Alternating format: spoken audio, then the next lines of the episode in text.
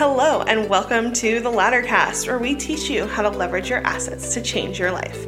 I'm Sorcha Porter, and in 2016, I bought my first home, which completely changed the trajectory of my life. I turned that property into a business, a trip around the world, a new career, and quadrupled my household income. And now I'm a real estate agent licensed in Oregon and Washington. And I'm Shannon McAlister. After finishing college with a degree in finance, I was in a job I hated but couldn't quit because I wasn't making enough money. I signed up for a class to learn about mortgages taught by a real estate investor. 17 years later, I'm a nationally licensed mortgage lender, homeowner, and investor myself. We aim to educate how getting on the property ladder by owning just one home can change lives. It changed ours. Hello, and welcome back to the Laddercast. We're excited to be back in the studio recording for the first time in a few weeks. Thank you all for waiting for us. Summer break. Everyone needs summer break. I'm all right with that. Yep. Um, and today we're talking about is Airbnb causing an adverse effect on the Portland housing market? Hot topic. Hot button topic. Highly controversial. Everyone has an opinion. It, founded or not, I have opinions. Yeah. Yeah, we all do. But um, last week, Shannon and I hosted an event um, where we basically paid for everyone's drinks and said, "Hey, do you want to learn about Airbnb?" And we advertised it on Nextdoor and Instagram, and people showed up. Yep, which was exciting. It was we, not just us sitting there with ourselves, which we were like going to be fine with, but we were kind of hoping wasn't the case, and it wasn't. Um, we had a really lively conversation. We did. We had a discussion about the specifics of an Airbnb, what it takes to start one up, the actual steps you need to do to make one happen we did just answer a lot of questions. People had their own specific things they wanted to figure out, and we answered those things as best we could. And then we went around the table and just asked everyone, "What are you doing? What yeah. do you want to do? Why, what are your plans? Why is this of interest to you?" And we we learned a lot of cool stuff and met some great people. But one of the things that was a result of our Instagram advertising was I got a lot of comments on my personal Instagram that were like, Airbnb is causing the housing crisis. People were really genuinely upset at the idea that we would host that event. And I was like, honestly, a little bit mortified because no, I, no. I, I really care about other people and whether or not they're okay. And the idea that something I was promoting could be hurting someone was like terrifying to me. Yeah, have we been have we been advertising or instructing or advising to do the wrong thing? That's terrible. Yeah, because you know we we promote Airbnb on this prod- podcast as a resource for people to leverage their assets um, and make money off their homes. But like, if that's coming at a detriment to society, should we keep doing that? Right? Was like the big concern. So I went on a very long, dark rabbit trail to to figure out the answer to that question. And is it is that a real thing or is that an anecdotal opinion that it, is as is out there? Is Airbnb causing an adverse effect on housing market and housing supply in this town in Portland? So yeah. So i went and i asked friend i have a lot of friends with like a very wide range of opinions on the subject. They know that this is what i do for a living that i specialize in in housing investment and teaching people how to get into investment specifically in portland in the short term midterm space. And so i asked people who i know are not a fan of those platforms friends that i have who are social workers or in the housing resource space for for underserved communities. And I was like, where, what are your resources? Like, I know you're not a fan of this. I've never, we've never really had a big discussion about it, but I would love resources from you. And I also pulled the people on Instagram who were mad at me and was like, Hey, I would love some resources. This is a genuine request, not me trying to be a jerk and disprove you. I want to know where you're getting this information because it's not something I've seen solid proof of. So you were asking them to give you the information that based their feelings when I think they were probably telling you feelings? I, I was asking them to support their argument. I was like, can you support this argument? I would be interested in reading about it because I I am not opposed to the idea that I am wrong. I could be. I would rather be wrong and correct than be than think I'm right and continue down a path that's hurting people. Right. So, um, every, I kid you not, every single person that I talk to, from my friends in social work and uh, social justice space to the people on the internet who were upset about us having a happy hour and talking about Airbnb. all sent me to the same exact article. Okay. I I'm going to ask you what that article is, but I'm going to tell you in advance. I had never heard it or seen it. I had never heard of it. Yeah. So Um, apparently, I don't read enough news. what's interesting is I had actually read about, read it before, um, and it's part of something that I read back when it first came out. But it's an article in Forbes from February 2020 called "The Airbnb Effect on Housing and Rent" by Gary Barker. Um, and Gary's argument, it's an opinion article, first off. It's not a peer reviewed, statistically significant article where he's, you know, created charts and numbers and things. This is his opinion based on observations and informed by various other facts that he's found online. Okay. Um, and it's a well reasoned, well thought out article. Like there's nothing, this article is, it's a good article. Um, it was released in February 2020, just before the pandemic hit. So we can't like, you can't like cite the pandemic as a, as the reason for this. Um, but he's located in the UK and he was doing an analysis on the UK housing market. Um, and so why is everyone pointing to that? I think because anecdotally, it could potentially apply other places. But what a lot of people don't realize is that the UK housing market and economy is so different from our own. And Yes. It's so, so different. I mean, from the very fact that the, the income disparity between like the elite in the UK to regular people is so significant. I mean, it's literally the reason we developed the terms of classism because of how des- like big that gap is. Is they're saying that, you know, super wealthy people are buying up houses in like London, Edinburgh, and Glasgow, these big towns, and dramatically decreasing the supply of Airbnbs or the, the supply of housing for regular people in these towns. Okay. And I could believe that that's true because in London you have like super money. You can walk in, walk down the street and see someone wearing a million dollar worth of worth of clothes. And while I'm certain that happens here occasionally, it's just not the same level of of class disparity Yeah. that they have there. But at the end of the day, you can't even compare. I, I get the point and the Yes. intention behind the article and people's feelings, but you can't apply two different cities and compare them to each other. It doesn't work Correct. Correct. And and also two different countries with different housing systems. The way that houses are financed and everything in the UK is so different. The way that rent works, their laws, their social um their their social services are so vastly different. While I think we can look at that as maybe a question to ask here, his article just doesn't translate the same way in the United States as people wanted it to, citing it as a source. Okay. And so I was like, okay, well, just because this article doesn't support the argument doesn't mean it's not a valid argument. Like, doesn't mean that we aren't having our housing supply affected by Airbnb. So I went and looked for data. Um, for those of you who don't know, I have a background in analytics and my husband is an economist. so I I very much value and and look for to data to inform decisions. It's how I have always been and it's something I use in real estate. When you talk when you talk when we talk about margins and and costs and stuff, you'll hear me get kind of granular on the data because I just think it's so important that we look at facts over feelings. Feelings are important and they're not invalid, but they they don't supersede in my opinion numbers when it comes to things like this when we're talking about literal supply and demand. Mhm. Um so yeah, I went down a rabbit hole on that. All right. Tell us what you found out. So first I looked at the total housing supply in the United States. Okay. um, the U.S. Census Bureau, and I used uh, the U.S. Census Bureau, AirDNA, Airbnb, and the Economic Policy Institute, as well as the Harvard, Harvard Business Review to like support all this data. So that's where all of these things are coming from. Okay. Um, the U.S. Census Bureau says that there's about 147 million housing units in the U.S. Um, when we talk about a unit, that is a single space designed for someone to habitate that includes an area for cooking, an area for sleeping, and an area for using the restroom and facilities.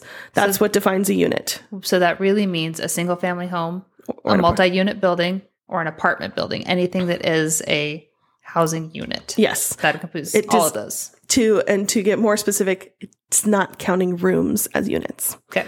Um, So 147 million units in the United States. yep. Which, based on our U.S. population, means there's about three people for every one unit available in the U.S. And I, I had to, my brain doesn't process these things as quickly as Sorcha's does. I have to sit and think, about it, sometimes write it out and do mental gymnastics to make sense of things. At the end of the day, a three person house is probably pretty average. There are more, there are less. There Yes. are two people in this house. The house next door has like seven people. When I was in college, I lived in a house with 12 other people. You Yeah. know, we make we make decisions. It balances out at the end of the day. For every three people, there is one housing unit in the United States, roughly. That feels Right. okay. I have no idea. I'd be interested, as a side note, to know what the average in other countries is. I would too. Maybe maybe that's our next in our next episode. But Okay. for for this one, of that, what I found is that of those 147 million units, one point there are 1.9 million Airbnbs in the U.S. And again, numbers feel weird. 1.9 million doesn't sound that big. Not compared think- to 147 million, it doesn't. No, I mean, think of all the places you and I go and that everybody goes to stay in an Airbnb and how many there are to choose from. Uh, you go to Bend, Oregon, and there are 800 of them within a couple of blocks that you get to choose from. It feels like, anyway. Yep. So 1.9 million across the US doesn't seem all Not that huge. significant. It's and that's because it's not. That's about 1.29% of the total US housing supply is going to short-term rentals through Airbnb. But when we look at that even closer, let's get even more granular. Okay. Of that 1.9 million, it's estimated that 20% are rooms individually rented out of people's homes. So if we know that a housing unit is defined as a single space where you can sleep, cook, and eat and use the restroom, then we know that a room isn't a unit. So we have to eliminate that 20% from the equation. So realistically, the number of housing units that are taking up housing supply in the US is around 1.5 million, which brings our average to just slightly over 1% of the total housing supply. Okay. Let me make sure I got it. Of the 1.9 million Airbnbs in the US, 20% of those are just single family or single bedrooms in somebody's house. Correct. So we aren't counting those as we're looking at this question about housing supply and is Airbnb in affecting the housing supply available to people. And so so we- single family rooms are I keep saying single family and I don't mean the word single family. I Those mean, single single, bedrooms. Single bedrooms. those single bedrooms don't count. So let's the, get rid of and the reason of they don't count is because we have to use statistics. We have to look at the statistics the same across the board, and the U.S. Housing Bureau, Mm-hmm. like the Census Bureau, is looking at units, not Yep. as not at rooms. Yeah, because the room's not taken away from somebody having a housing space to live in. Correct. Because that house is already being lived in. Yeah. So we're down to 1.5 million roughly Airbnbs in the US. Again, that doesn't seem like very many, all things considered. I mean, 1.5 million is is a, a large number, but in the scheme of 147 million, it's not that much. It's just like it's 1.02 percent is what it is. Okay. So then we go, well, is that really is that a significant number enough to affect any sort of supply? Um, and I'll tell you this when we talk about statistics, just as someone who isn't maybe a statistics nerd or a data nerd, basically 5% is where the scale tips. That's where statistic- statisticians and economists and other and scientists use as a as a general barometer for when something is causing a significant effect. So 5% or greater, we are paying attention to it. Less than 5% is usually noted but considered marginal. Okay. Um, and that's not saying that 1.9 million or 1.5 million isn't a large number. It's just saying in the grand scheme of things, it's not all that huge, which is probably why people keep referring me to the Gary Barker article because for for everything I tried to do, I could not find a single and I would love it if someone sent one to me. So if you've seen one, like send it to me. Yeah. But I could not find a single peer-reviewed, economically supported statistical article anywhere on the internet that supported the idea that Airbnb was actually adversely affecting the housing market. And I think it's because the numbers are just not big enough to have a statistical effect. Okay. But let's get even more granular Okay. Because we live in Portland, Oregon, and the people that we were talking to this week, the, the post that made people angry was from other people in Portland. Yeah. And housing is a is a big issue here for lots of different reasons. Housing costs, housing supply, all of the things that go into it. It is it is a conversation here that everyone has all It's the time. It's constant. Yeah. Yeah. So Tell me about specifically Airbnb in Portland. How's how's it we doing? So in Portland, there's an estimated 4,700 ish units. Okay. And that's that's short term rentals total. That's from AirDNA. That's Airbnb, VRBO, Vacasa, and other Okay. websites. And let's be clear because I had to make sure I understood. This is City of Portland. This is the city of Portland. In city limits. That's not including Gresham and outer lying areas. City of Portland. Okay. Yep, So 4,700 short term rentals. correct. Okay. And there are 299, 502 housing units in Portland.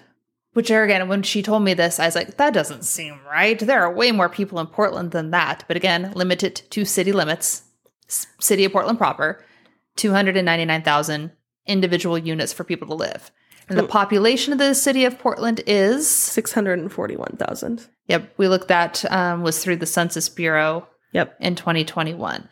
I looked that one up myself. Um, so if we put there are 641,000 people in the city of Portland, and there are 299 500. roughly, roughly housing Units. units. We're roughly at two people per house. Yep, two Which- to one, two to one property, which is better by a significant amount. That is more than five percent of the national average. We are we have thirty percent better housing occupancy Yeah. than the national average. Um, So we're doing we're doing in here in Portland. We're doing roughly for every two people there is one housing unit of some sort. correct. Okay. And 4,700 of those are short term rentals. 4,700 of the 299,000 are short term rentals. But eighteen percent of that forty seven hundred are again single bedrooms. Always a wrench. All right. So 20% of our short term rentals in Portland is a bedroom in somebody's house. So we can't really count those because those are not impacting the housing supply here. Correct, because the when the city of Portland looks at housing supply, they are also defining it by unit.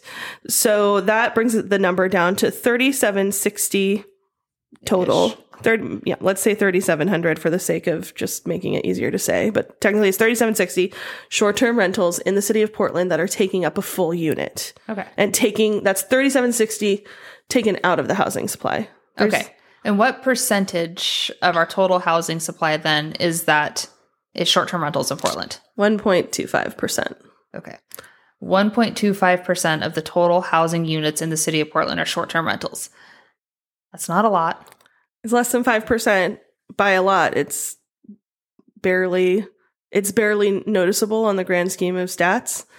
Um and I just don't think it's a big enough number to say that it is affecting housing supply. I think more likely the housing supply is being affected by um people moving around post COVID.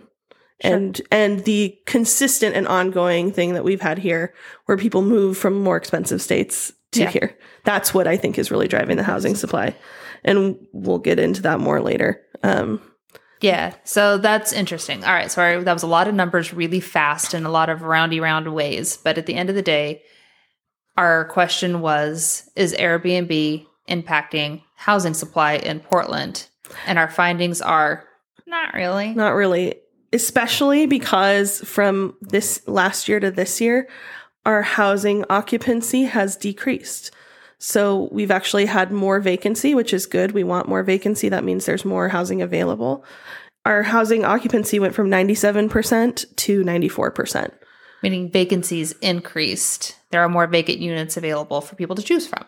and that number is a greater percentage by far it's nearly i think double to triple the amount of houses that are the units that are t- taken up on airbnb Can I ask you a question that we did not prepare for and Yeah. that I'm going to put you on your toes about?